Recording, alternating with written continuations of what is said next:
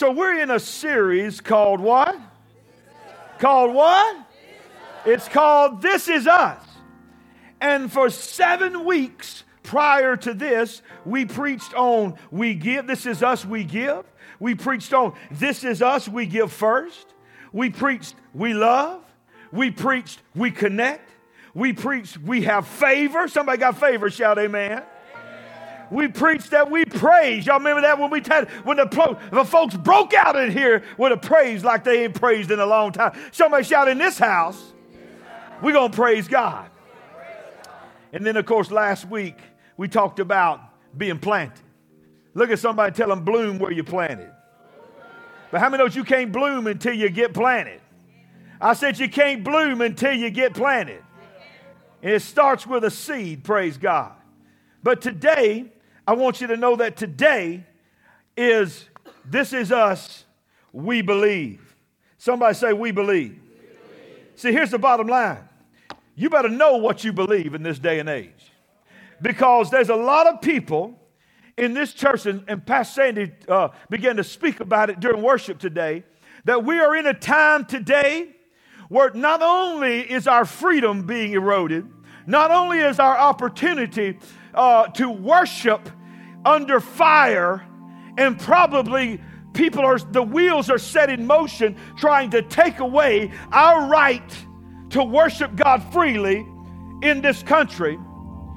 In fact, C leaned over to me when you were talking and said, That is so true, Pastor. He said, Do you know that in 52 countries right now, that if we did what we just did, we would be put in prison or killed? 52 countries will not allow you to do what we are doing right now publicly. You say, well, those are third world countries. Those are over there. Those are over there. Let me tell you something. It's coming here. It's already here. Have you not? Can I, can I do a little teach preaching today? How many's going to help me today? Look around. Is it any wonder that the church is allowing the kind of stuff that is going on in our culture. You know why? Because we no longer know what we believe. We think we say, we say the Bible says this, the Bible says that, and when somebody tries to tell somebody, well, the reason I believe that is because the Word of God says that, we have no way of telling them where the Word of God says that because we don't know what we believe. And if we don't know what we believe, then how in the world are we ever going to stand for truth? How are we ever going to see revival? Look at your neighbor tell him you need to know what you believe. Are y'all going to help me this morning? Tell somebody else you need to know what you believe. First thing on your notes is this this is us. We believe. Uh huh. Write that word in there. We believe. This is us. Do you know what you believe? Do you know why you believe it? I know some of y'all know what you believe, but you don't know why you believe it. Do you know if it's in the Word of God or not? Because I got news for a lot of people think stuff's in the Word of God. It ain't even in the Word of God. They heard grand, granddaddy, they heard grandma tell them that. They heard it in a church service, and they ain't ever studied the Bible for themselves. You heard the worship team tell you today. It'd be great if you were having an hour worship encounter with God and listening to His Word on a daily basis. But let's be real, I probably don't need to ask for a show of hands of how many is spending 30 minutes a day with God. Mm-hmm. You check your Facebook, you check your Instagram, you watch the news in the morning while you're drinking your coffee. You've got all your rituals that you do. But you can't take 15 minutes to read the Word of God.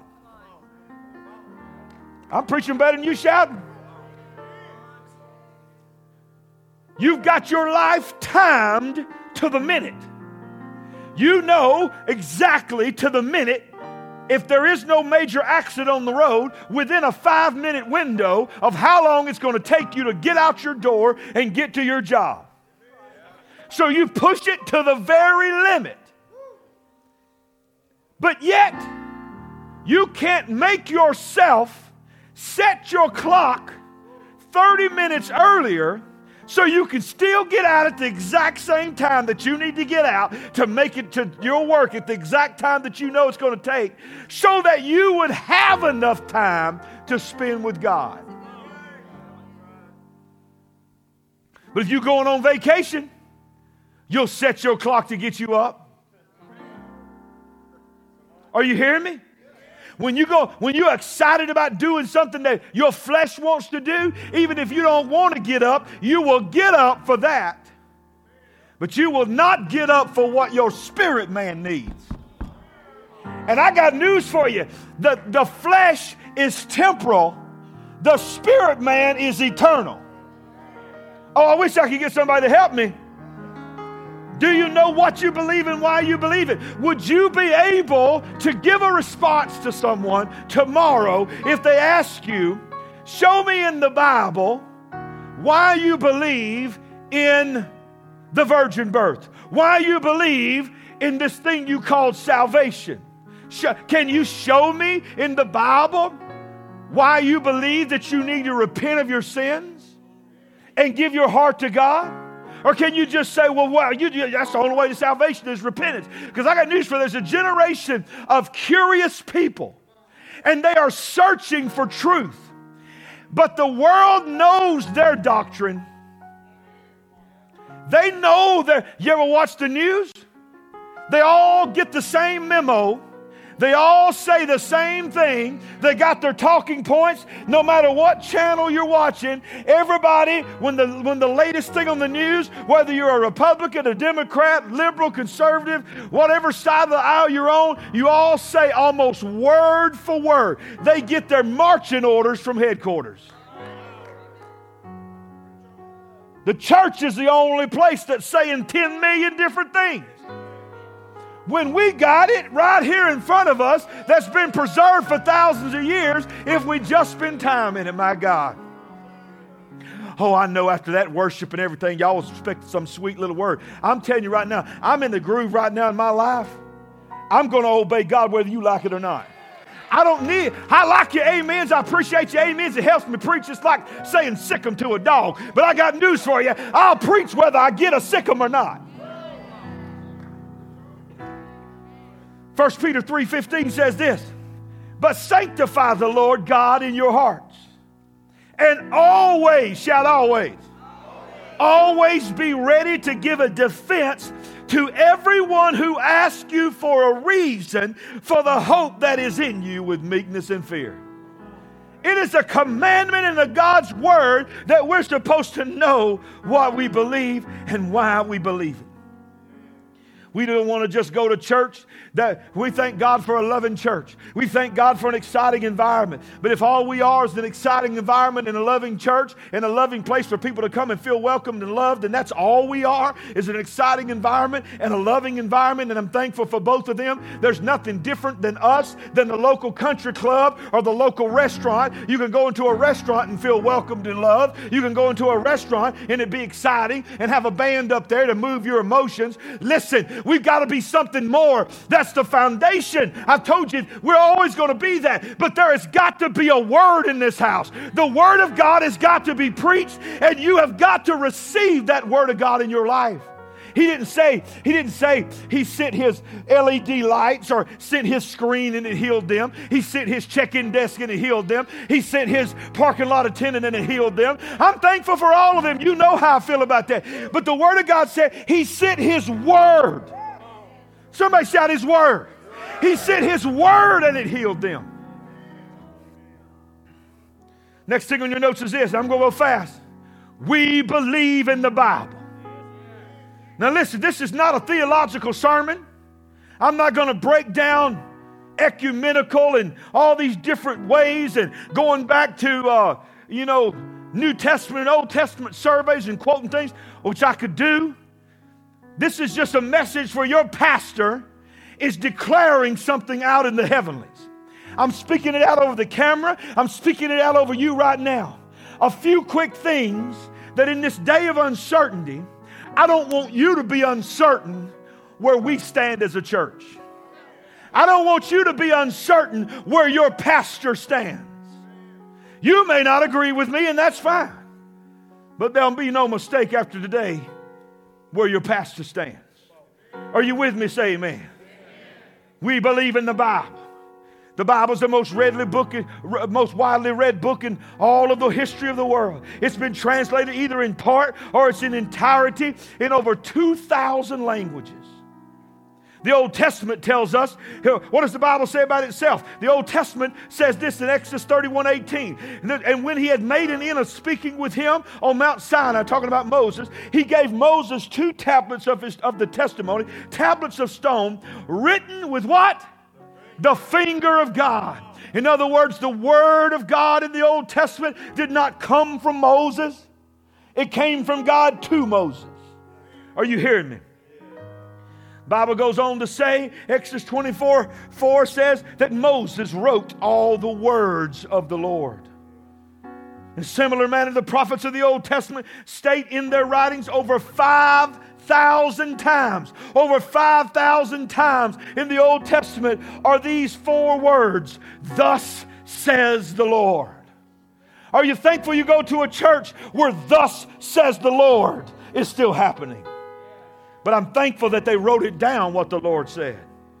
In the New Testament, 2 Timothy 3:16 says the word this about itself. The scripture says this about itself. All scripture is given by inspiration of God and is profitable for doctrine, for reproof, for correction, for instruction in righteousness, that the man of God may be complete, thoroughly equipped in every good work.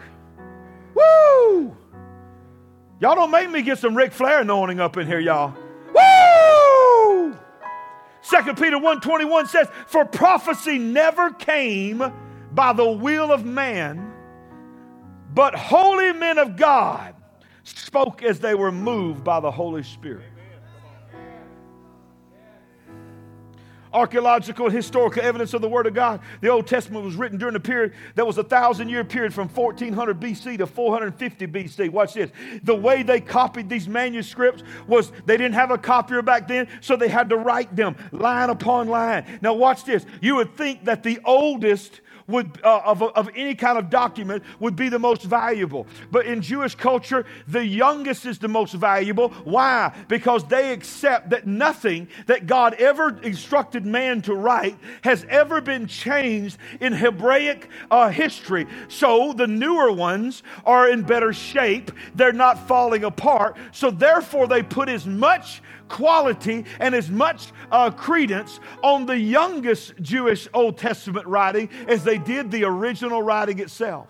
Because they knew that, that the Jewish people believed that God would strike them dead if they changed one word. Are you hearing me?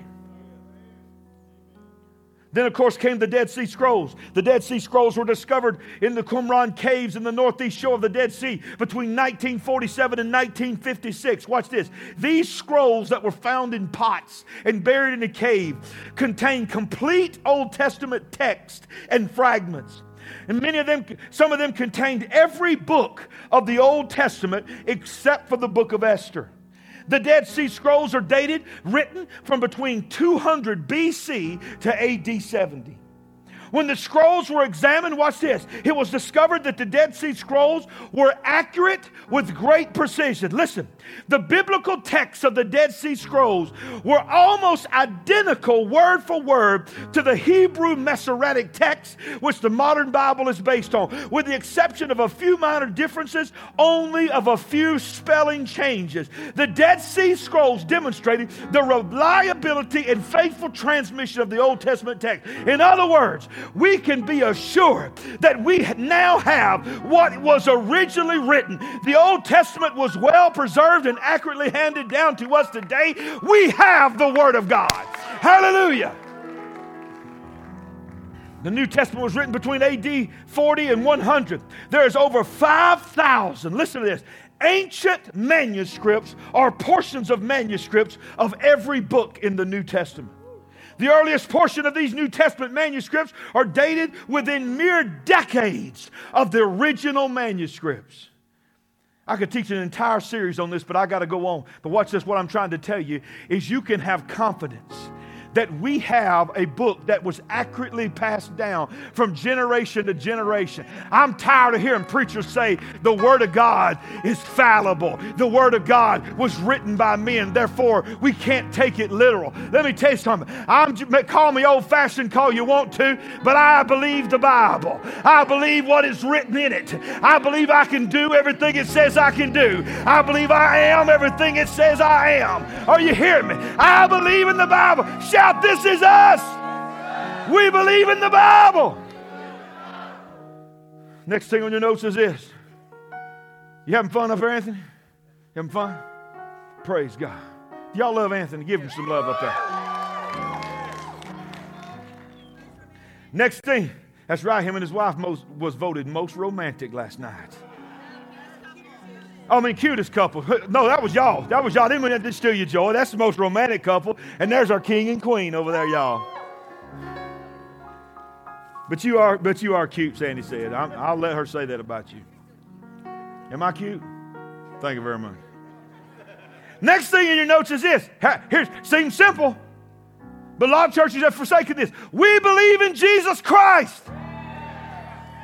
We believe in Jesus Christ. We believe that He was born of a virgin. Come on, somebody. We believe He lived a sinless life, and at age 30, He began a ministry. We believe that He fought the devil face to face after He was baptized by His cousin John the Baptist in the River Jordan, and the voice from heaven said, This is my beloved Son, in whom I'm well pleased. And He fought the devil, and He came down off that mountain with power, speaking, Repent, for the kingdom of heaven is at hand. He walked in the temple. We believe in Jesus. Jesus Christ. And he found the place where it was written, and he said, The Spirit of the Lord is upon me, for he's anointed me to preach the gospel to the poor. We believe he left there and he went and hung out with his mama at a wedding, and they ran out of wine. Come on, somebody. And the mama said, You better take care of the situation. But Jesus said, Mama, it ain't my time. She said, Boy, what did I tell you?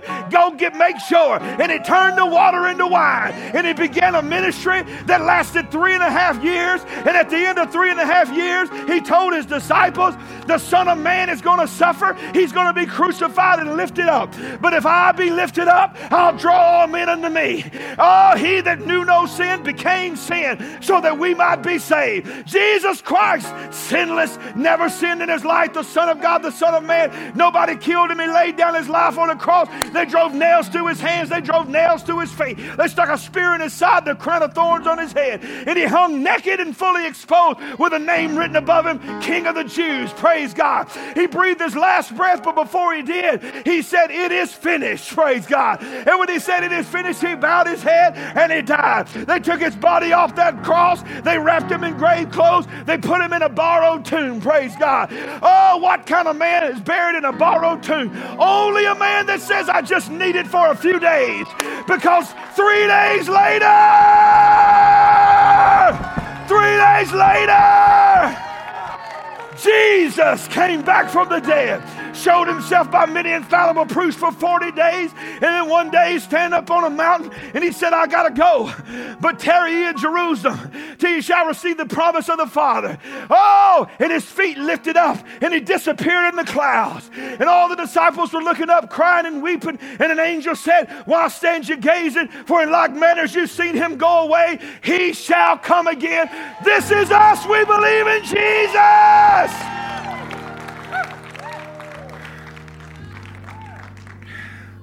It ain't no nursery rhyme. He lived, He died, He came back from the dead. Jesus Christ is sitting at the right hand of the Father. Somebody shout, This is us. We believe in Jesus. Oh, and by the way, we believe He's the only way to get to the Father. I didn't say it, He did. Next thing on your notes, we believe in the rapture of the church. Oh, nobody preaches on the rapture of the church anymore. Nobody preaches on Jesus coming again. But we believe that Jesus is coming again. Not only is it, that's, but, but you got to understand something. Here's where the confusion lies. Here's why people don't want to preach about it. Because you got one crowd that preaches that the rapture doesn't exist and, and that there's something just called the second coming. We know there's something called the second coming, but I'm going to tell you, like I said, all this you ain't got to agree with. I'm just letting you know that there ain't going to be no doubt where I stand. So you ain't going to hear me preach anything other than this because this is what I believe and I've studied it for myself. Here's what I believe I believe in the pre tribulation rapture of the church. I ain't going to preach no long uh, prophetic message I could, but I can lay down upon you everything's going to happen during those seven years. But I'm going to show you something that you cannot, that we believe in the rapture of the church, and I believe in the pre tribulation rapture of the church for many reasons. Number one, you cannot separate the rapture. I know the word rapture is not in the Bible, but, the, but the, it's, it's, it's an English word of catching away. And the, the catching away certainly is in there. You, can't, you have to separate the rapture or the catching away of the saints from the second coming. Listen to this. The rapture, believers will meet Christ in the air. The second coming, Christ will return to the Mount of Olives with the believers. Are you hearing me? In the rapture, the Mount of Olives is never spoken to be changed. In the second coming, when Jesus comes back, the Mount of Olives is split and forms a valley in Jerusalem. The rapture, living believers obtain glorified body, bodies. The second coming, living believers remain in the same bodies. The rapture, believers go to heaven. The second coming, glorified believers come back from heaven to earth to dwell for all eternity the rapture, the world is left unjudged and they continue to live in sin for seven years of tribulation. When the second coming happens, the world is judged and righteousness is established. When the rapture happens, it depicts deliverance of the church from the wrath of God. When the second coming happens, it depicts deliverance of believers who have endured the wrath of God. When the rapture happens, the Bible says it can happen at any time. The second coming cannot happen at any time. Many signs must precede it. The rapture deals with only the saved. The second coming deals with both the saved and the unsaved. The rapture, Satan, when the rapture happens, Satan remains free. When the second coming happens, oh, here's your shouting line Satan is bound in the bottomless pit and chained up and shut up.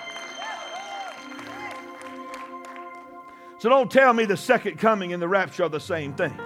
The rapture is, is described in the Word of God as occurring anytime without warning. But when the second coming happens, the Bible says preceding the second coming will be the revelation or the acknowledgement of the Antichrist. There'll be a peace treaty made with Israel. There'll be a rebuilding of the temple. There'll be many other things that has to happen before the second coming of Christ. Because the second coming of Christ, when he puts his feet down on the, on the earth, is as at the end of the tribulation period. But if I only had one reason, it'd be this. 1 Thessalonians 1:10 says this. Listen to what the Word of God says. And to wait for his son from heaven. Everybody say from heaven. Whom he has raised from the dead. Even Jesus who delivers us from the wrath to come. The tribulation period in the battle of Armageddon is the wrath of God. You want another one?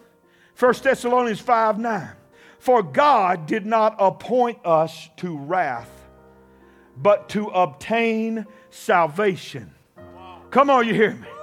The wrath of God is not for us. I'm not saying that we won't be judged, but you don't want the wrath of God on your life. The wrath of God is reserved for the enemies of God.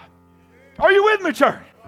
I know it's Sunday morning, but how many knows you need to know the Word of God? I know you want me to preach some sermon that where you can go home and have some little tweetable moment where you can tweet some cute little thing that I said. But let me tell you something. A lot of y'all ain't never even heard of the rapture until today. So if you don't know about the rapture, then you ain't looking for him. And if you ain't looking for him, you ain't you ain't compelled to live for him. The Bible says that your garments be white and spotless. Your garments. Listen to this. If you study the book of Revelation, you'll find that the first three chapters of the book of Revelation deals with the, with the revelation of Jesus Christ in his glorified form, and then it deals with seven churches. These seven churches of Asia, those are known as seven churches of Asia, they were literal churches in the time of John's time when he was writing it.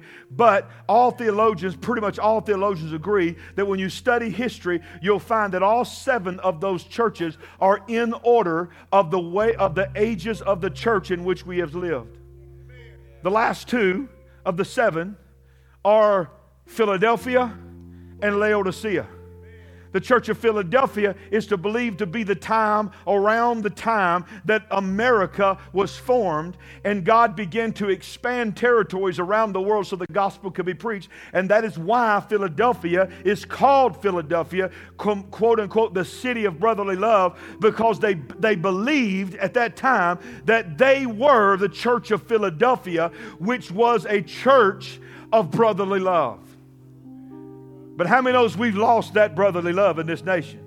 and around this world. Because the, sec- the last stage is, is the seventh church, which is known as the Church of Laodicea. And that's the one that's got the famous uh, line, and it says that he, he rebukes them and says, You're neither hot nor cold, but you are lukewarm. And because you are lukewarm, you will make me spew you out of my mouth.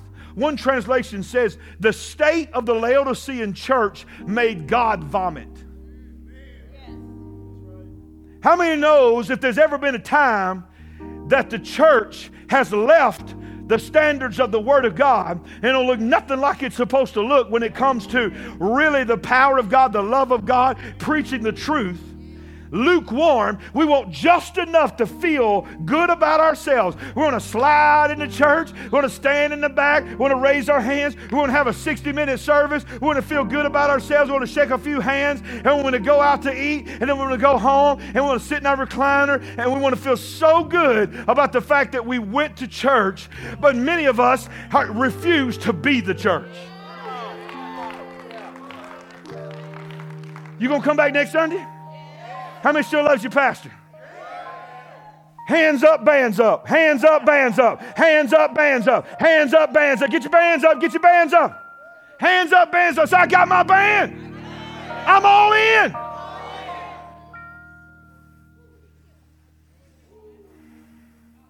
Watch what he said. When the Laodicean church is talked about in Revelation chapter 3, the very next chapter, right after the Laodicean church is mentioned, which is the final church age, is Revelation chapter 4, verse 1. And watch what he says. After these things, what things? The seven churches. After the seven church stages, I looked, watch this, and behold, a door standing open, not on earth, but where? In heaven. And the first voice which I heard was like a trumpet. Y'all ever heard that? In the last trump, the dead in Christ shall rise first, and then we which are alive and remain shall be caught up together. Mm.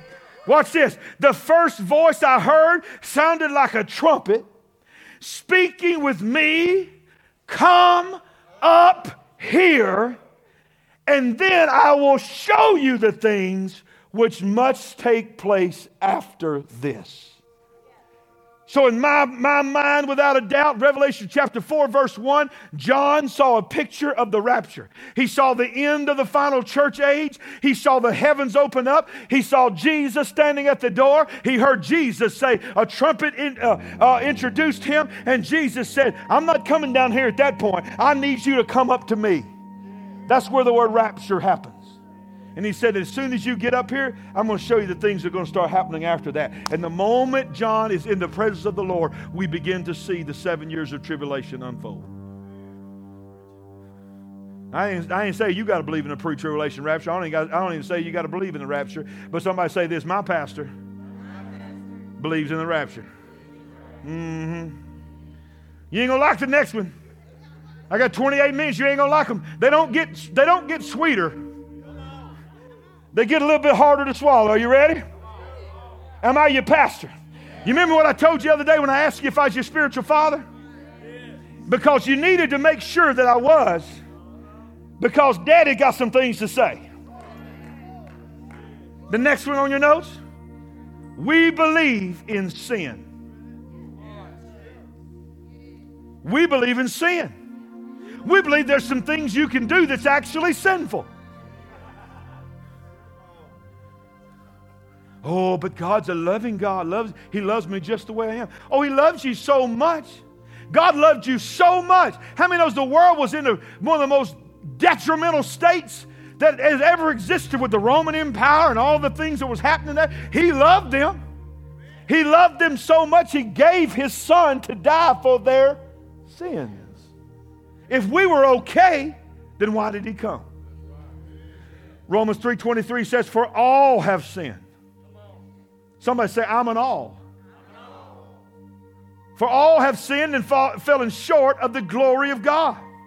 It's the one thing that we all have in common and nobody wants to talk about. You know why preachers don't want to talk about it? Because people that's you know dab a little dabble here, a little dabble, they want a little Brylcreem or or a little uh, what's that stuff I use on my hair? What's that stuff? Just for men, just for men. I'm not ashamed to say it. I dye my hair, y'all. I ain't care. I don't care. I don't care. Dye my hair, dye my beard. If I didn't dye my hair and dye my beard, I look like Santa Claus up here, y'all. little just for men. Y'all want a just for men Christianity. On the box it says, see, it's supposed to be real sneaky. It's not true hair color in the sense that's going to turn all your hair a different color. It leaves a little bit of gray in there so it won't be as obvious. And it only takes five minutes. I know you ladies are upset. But that Brylcreem, some of y'all never heard of Brylcreem, but I remember when I was kids in the commercial, said, a little dab would do you. They, they, they, just want a little dab, man. Y'all want a Brylcreem, five minute just for men, microwave. You want to come in and, and you don't you don't want to upset the apple cart because a lot of money people got some little side sin going on. And as long as you make them feel that they're living their best life now, they'll straddle that fence and they'll just keep putting stuff in the offering bucket. But you'll run people off when you start preaching on sin. Can I tell you something? You might think there's something called fence straddling in the body of Christ. There is no such thing. You say, he's been straddling the fence. Nope. Nope. The Bible clearly says you're going to serve one or two masters. You're on one side or the other. When you walk over, you're playing with the devil. Abstain from the very appearance of evil is what the Word of God says. I'm preaching better than you shout.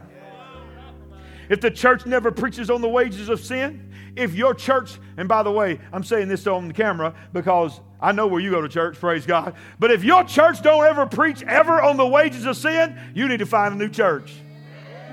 Come on, join us.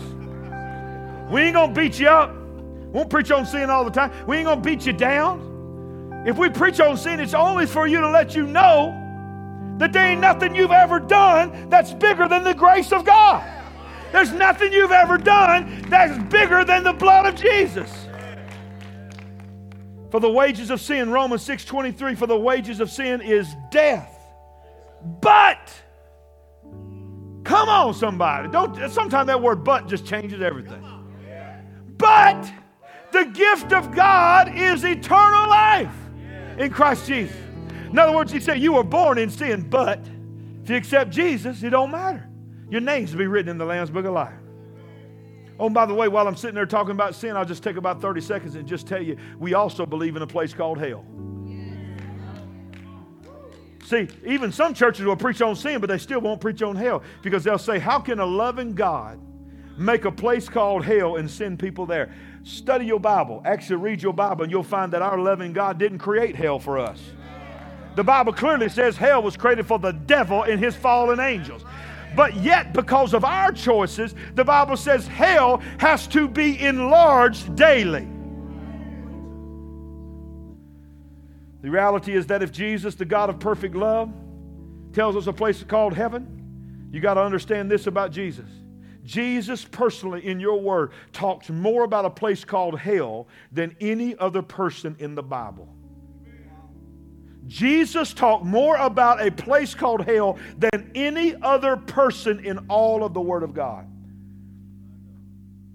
If you die without Jesus, sorry to tell you this, you're going to an eternal hell. Not a one time show up and it's a bad day, it's eternity. The Bible says, where the worm dieth not. Y'all ready for some good news? Next one. We believe in salvation. We believe in this church in salvation. We believe, we just read in Romans, for all have sinned and come short of the glory of God. But I also read in Romans 10, verse 13, for whoever calls on the name of the Lord shall be saved. Whoever calls on the name of the Lord shall be saved. See, I learned this scripture in the King James, whosoever. They used to say it this way I'm a whosoever. Touch your neighbor and tell him, You are whosoever. I got news for. If there's breath in your body, there's hope. What does that mean? What's the, what's the way to get saved? Thank you for asking. Romans chapter 10, verses 9 through 10 says this that if you confess with your mouth the Lord Jesus and believe in your heart that God has raised him from the dead, you will be saved. For with the heart one believes unto righteousness, but with the mouth confession is made unto salvation. Are any saved folk in the house? Shout amen. Your grandma can't save you. Your granddaddy can't save you. Just because you was a baby and somebody sprinkled something on you and dunked you in some water don't save you. Just because some prophet spoke over you don't save you. Just because you was born in the church and went to Sunday school and your granddaddy was the superintendent or your uncle was the pastor don't save you. You must be born again. What's happened to you, Pastor? I'm stirred up, man. I'm running out of time. I'm 51 years old, baby, and for the rest of my life, I'm going to do what God has called me to do. Y'all don't shout, I'm going to throw this water on you. I'll, I'll do it. I've done, I've, I've done it before. I've done it before. Huh? I'll do it before. I'll do it. I ain't scared of none of you. I ain't scared of none. If you don't shout right now, I'll do it. I'll do it. Shatalabakata. Huh? You better shout up in this place. Shout, thank God I'm saved.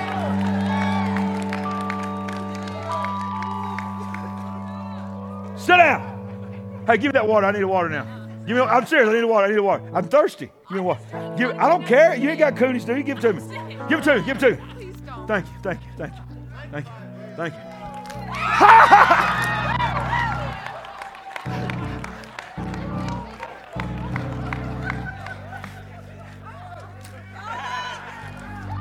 I'll take it. Hey, you got you got it on my tablet. It wasn't working anyway. That is holy water. Now listen to me. Jesus said, In my Father's house are many mansions. If it were not so, I would have told you. In other words, he said, I'm going to prepare a place for you. If there is a hell, then I got news for you, the better news of all news is there is a heaven. The old time preachers used to say it this way there's a heaven to gain and a hell to shine. The same Bible that tells you about a heaven is the same Bible that tells you about a hell. And I love when Jesus said, when they came back and they told him, Oh, all these great miracles are happening. The blinded eyes are open, the dead are even being raised, and demons are subject to us in your name. Jesus said, Do not rejoice that demons are subject to my name, but rather rejoice that your names are written in the Lamb's book of life. Next thing on your notes is this. We believe in miracles. Do you still believe in miracles? If you believe in miracles, say, This is us. We believe in miracles. Mark 16, 15 through 18 says this, and he said this unto them. Jesus is talking. Go into all the world and preach the gospel to every creature. He who is believed and is baptized will be saved. He who does not believe will be condemned. And these signs shall follow them who believe. In my name they will cast out devils. Oh, wait a minute. We still believe in casting out devils. We still believe greater is he that's within us than he that's within the world. I don't care if you start throwing up on me, spitting up on me, making things float through the air. I shall not be intimidated. You think your little tactics is going to scare the God that's in me? I bind you, devil, in the name of Jesus. They will speak with new tongues. Got any people in here believing speaking in tongues? They'll take up serpents, and I'm thankful that means accidentally. Don't you be one of them think, thinking we one of them kind of churches. Paul, Paul put it, Paul was trying to warm himself by the fire, and one of them jumped out in his hand. He shook that thing off in the fire. He didn't play with it. Come on. He didn't bring it out and just kiss it and just look, look how much faith I got. You know what happened? He was a man of God and the thing still bit him. You bring a snake in here, you'll find out that you in the state of Alabama. That's all I'm going to say because we got some folks in here to take care of it all around this house. That's all I'm going to say.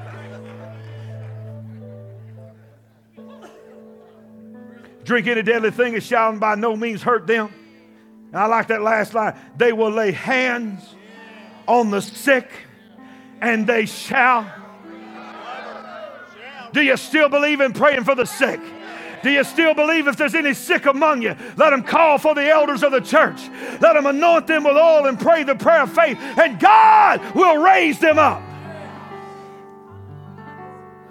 Ain't got no problem with Tylenol and ibuprofen and cough medicine, but when we put more faith in the medicine cabinet than we do on the spoken words of a man or woman of God, we've missed the boat.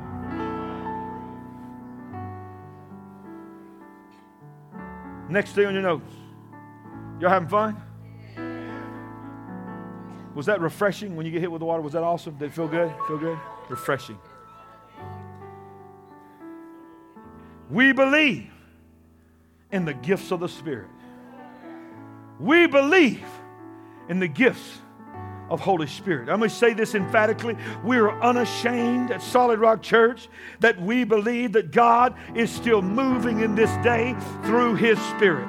God's not dead, He's still alive. God's not dead, He's still alive. God's not dead, He's still alive. You know how I know it? I can feel Him in my hands, I can feel Him in my feet. I can feel. Come on, do you, do you know that song? Son, we're going to have to teach you how to do a praise break. Come on. Come on, here we go. Come on, here we go. Get up on your feet, everybody. Everybody say, say. God's not dead. He's still alive. God's not dead.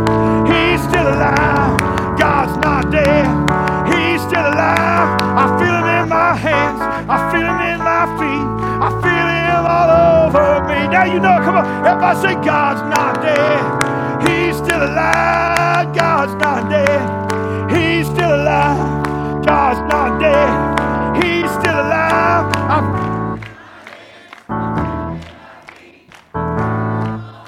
This we used to do when I was. I feel him in my hand. I feel him in my feet. I feel him in my hand. I feel him in my feet. Yeah. I feel him in my hand. I feel him in my feet. I feel him in my hands. I feel him in my feet. You.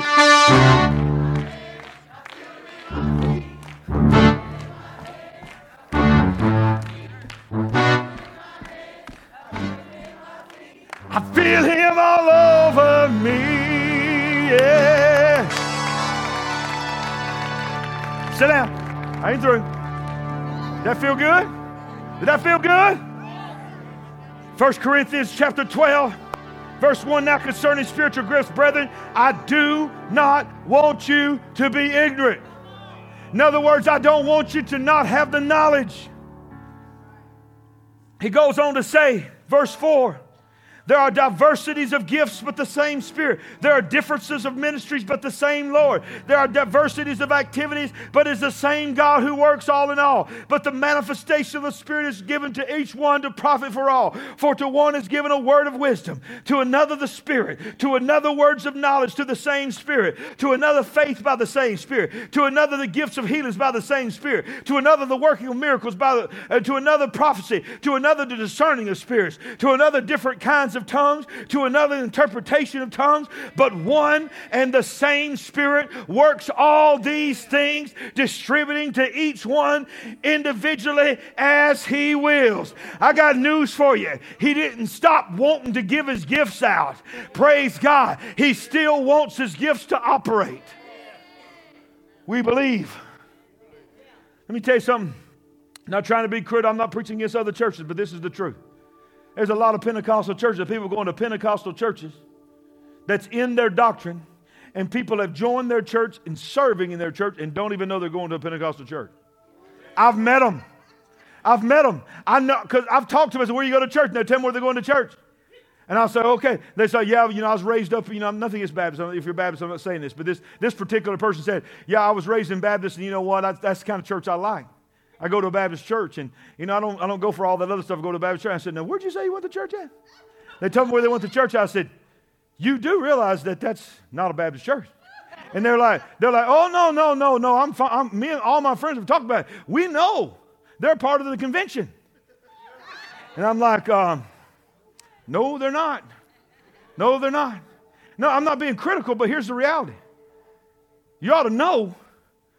If you go into a church that believes in the gifts of the Spirit, you ought to know, you ought to be seeing something happen. You ought to be seeing some lives change. You ought to be seeing some healings happen. You ought to be seeing some deliverances. Am I preaching good? I got 11 minutes. Man, I'm working up appetite too, baby. I'm hungry. Woo! I don't know where you're taking me today. Huh? It's got to be keto friendly, right? Come on. I ain't going no Jacks. Somebody say Jacks. I love Jacks, but I, ain't got no Jacks on my mind. I got a steak on my mind. Although I would take Munoz, but every once in a while I got to go somewhere else. I love you, Munoz, by the way. Next thing on your notes is this we believe in the church. We believe in the local church. Say, this is us. Oh, that was weak. Say, this is us. Let me tell you something the church was God's idea, not man's. Matthew chapter 16, verse 18 says, And I say this to you, you are Peter, and upon this rock I will build my church. On Peter or on what Peter said? Because right before that, he said, Peter, who do you say that I am? Peter said, You are the Christ, the Messiah, the chosen one, his anointed one. You are the Christ, the Son of the living God. And then right after he said, Let me tell you something, Peter. What you just said and your declaration and what you're going to do in the early church age is I'm going to build my rock on that, uh, my church on that, on that rock, because you are the rock. I'm going to build my church. And the gates of Hades or the gates of hell shall not prevail against it. Let me tell you something. I don't care how weak you think the church is, the devil will never defeat the church. And no matter what kind of state the church is in, there is a remnant. Let me tell you. I don't care how bad it looks out there. There is a remnant. By the way, if you didn't know it, you're in the middle of one right now. There is a remnant who is crying out to God. Hebrews 10 25, he says, Not forsaking the assembling of ourselves together, as the manner of some. In other words, he said some people are already saying it's not important to go to church. But he said, Let me tell you something. You need you can't you can't live life and do life without your church, with your church family. Because it says this is how you exhort one another. You lift one another up. And he said, Let me tell you something else. So much more as you see the day, notice D is capitalized. The day, meaning the day of the Lord, judgment is coming. The return of the Lord is coming. The rapture of the church is coming. And the closer we see ourselves getting to that, the more we should be in church, not the less. I love the church.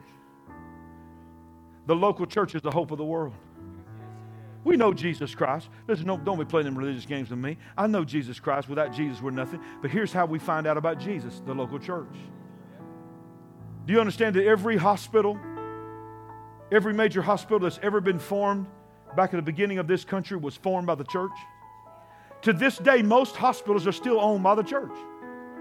Almost every major university, especially all of the Ivy League universities, were founded as theological schools. Harvard, Brown, Yale College, University. All of these famous universities that are now as most anti God as you possibly can be on, on many occasions has in their charter and statutes on their property recognizing that they were started as ways to teach preachers how to be men of God, theological sinners. Everything that's good about this world of reaching people, taking care of the poor. Every system that we have that has now been turned over to the government used to be the church. But the church has relinquished it all. Is it any wonder that now the world tells the church what we're going to do? Tells us what we can preach and what we can't preach. Hmm? You got pastors, I hate to even call them that because they ain't pastors. You got people who call themselves pastors, leaders, priests, and rabbis standing out in the front of abortion clinics and blessing not the women who are suffering and going through very difficult decisions, but asking, I watched this video, asking God to anoint the abortionists and blessing the Planned Parenthood. I told y'all, I ain't playing. You can leave the church if you want to, man, because if you leave the church, I wouldn't your spiritual father.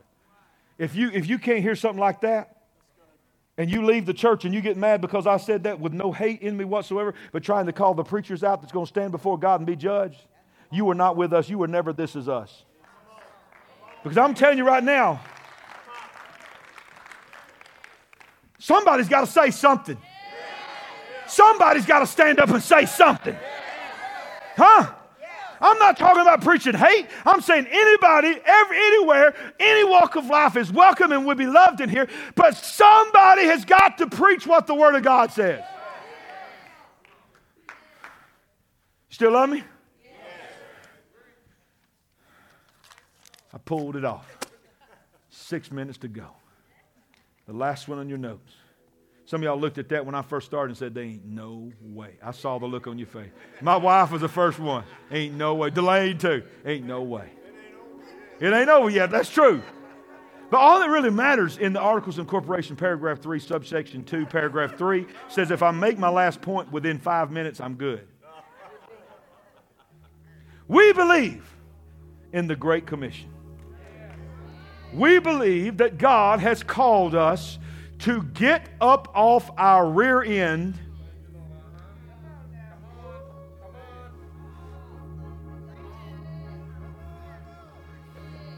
Hands up, bands up. Hands up, bands up. You got a band? Get them up, get them up.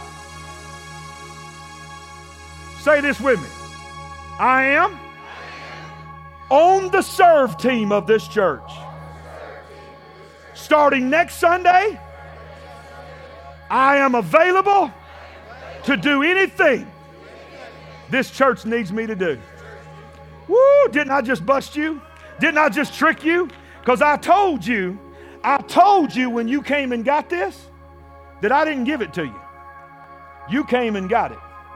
And I said, don't come up here and get it if you ain't ready.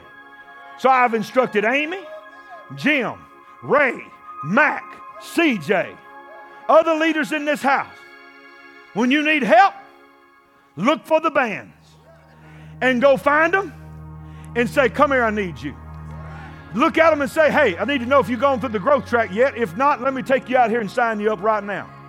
Because you got a band on, which means you said, This is us, which means you told Pastor you was ready to get stretched. And God has released my pastor to tell me to help you get stretched. So if you ain't ready to do it, first of all, I started to say take the band off. But let me tell you something. If you take the band off, you're lying against yourself because there's a reason why you came up here and got it because your spirit man says it's time. If you take it off and say, you know what, I don't care what pastor says, I'm just not ready for that, you listening to the devil and not the spirit. Because God brought you to come up here and get this because we have come to the kingdom for such a time as this. We got stuff that needs to be done. We got people that needs to be ministered to. Huh? we about to find out. The body of Christ is about to shine. Let me tell you what I've been praying every day and what I want to speak over you right now. God is not sending Clint Brown, Rod Parsley, and Perry Stone to this house for this house. He has sended them and others for this region. You need to hear me. God put us in this building for this moment. This is a region shaking, countywide, northeast Alabama region shaking moment. How many knows when an earthquake happens and you see it on the news?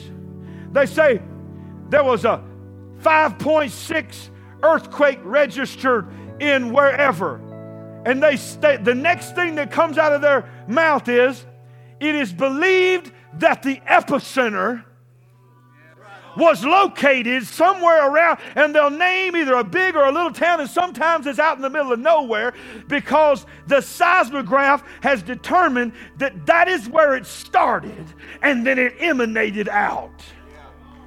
And then, even after that, it causes aftershocks. With every shaking, there has to be an epicenter. I believe with all my heart that God is getting ready to release an epicenter in this building. I believe God is getting ready to release, come on, somebody, a shaking. Did He not say that in the last days there'll be a shaking? Thank you, Brother Fred, for standing up. Thank you for standing up. Thank you for standing up. If you, if you are ready, get up on your feet right now. If you are ready, get up on your feet right now. Let me tell you where the shaking started. Tell you where the shaking started. The shaking doesn't start in this building on Sunday morning. The shaking is starting inside of you right now.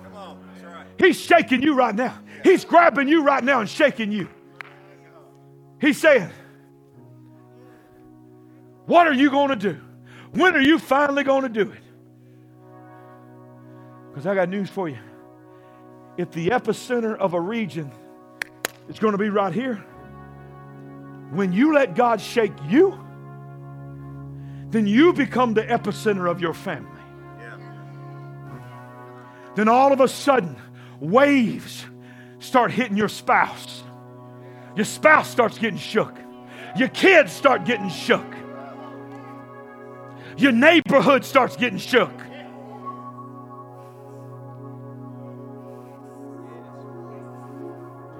Let me tell you something about an earthquake. An earthquake can cause a lot of damage. It can turn some things upside down. But a lot of times, there's some cities and some communities that were built back in the mud hut age, and those buildings couldn't stand it. The Bible says everything that can be shaken will be shaken until that which cannot be shaken shall remain. And some, some towns are leveled in the natural. Now, sometimes they're never rebuilt, but a lot of times they're rebuilt and they're rebuilt better. But it would have never been rebuilt the right way without a shaking. But what happens is people will hide from the, from the earthquake. They will get up under something and, and sit there and wait because they're not prepared to be in it. And then when it stops, they run out in the street and they think it's over. And then guess what happens? An aftershock. Some earth, some places like Indonesia, never stop rumbling.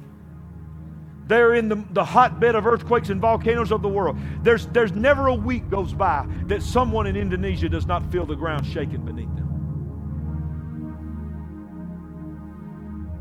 If that can happen in the natural, can we believe, God, that that can happen in the spiritual in this house? You're on another level, son. I got news for you. The expectations of knocking a home run has got to go.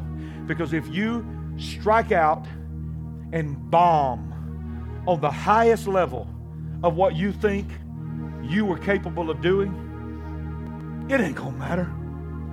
Because if you give him everything you got, what the, the, the performance side of it doesn't matter. Because there's a shaking in the people here that will respond to Mary had a little lamb. You get up on a Sunday morning and start singing, Jesus loves me, this I know, for the Bible tells me so.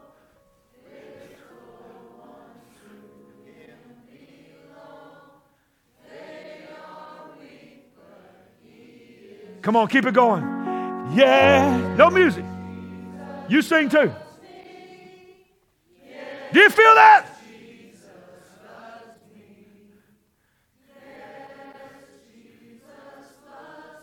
Why?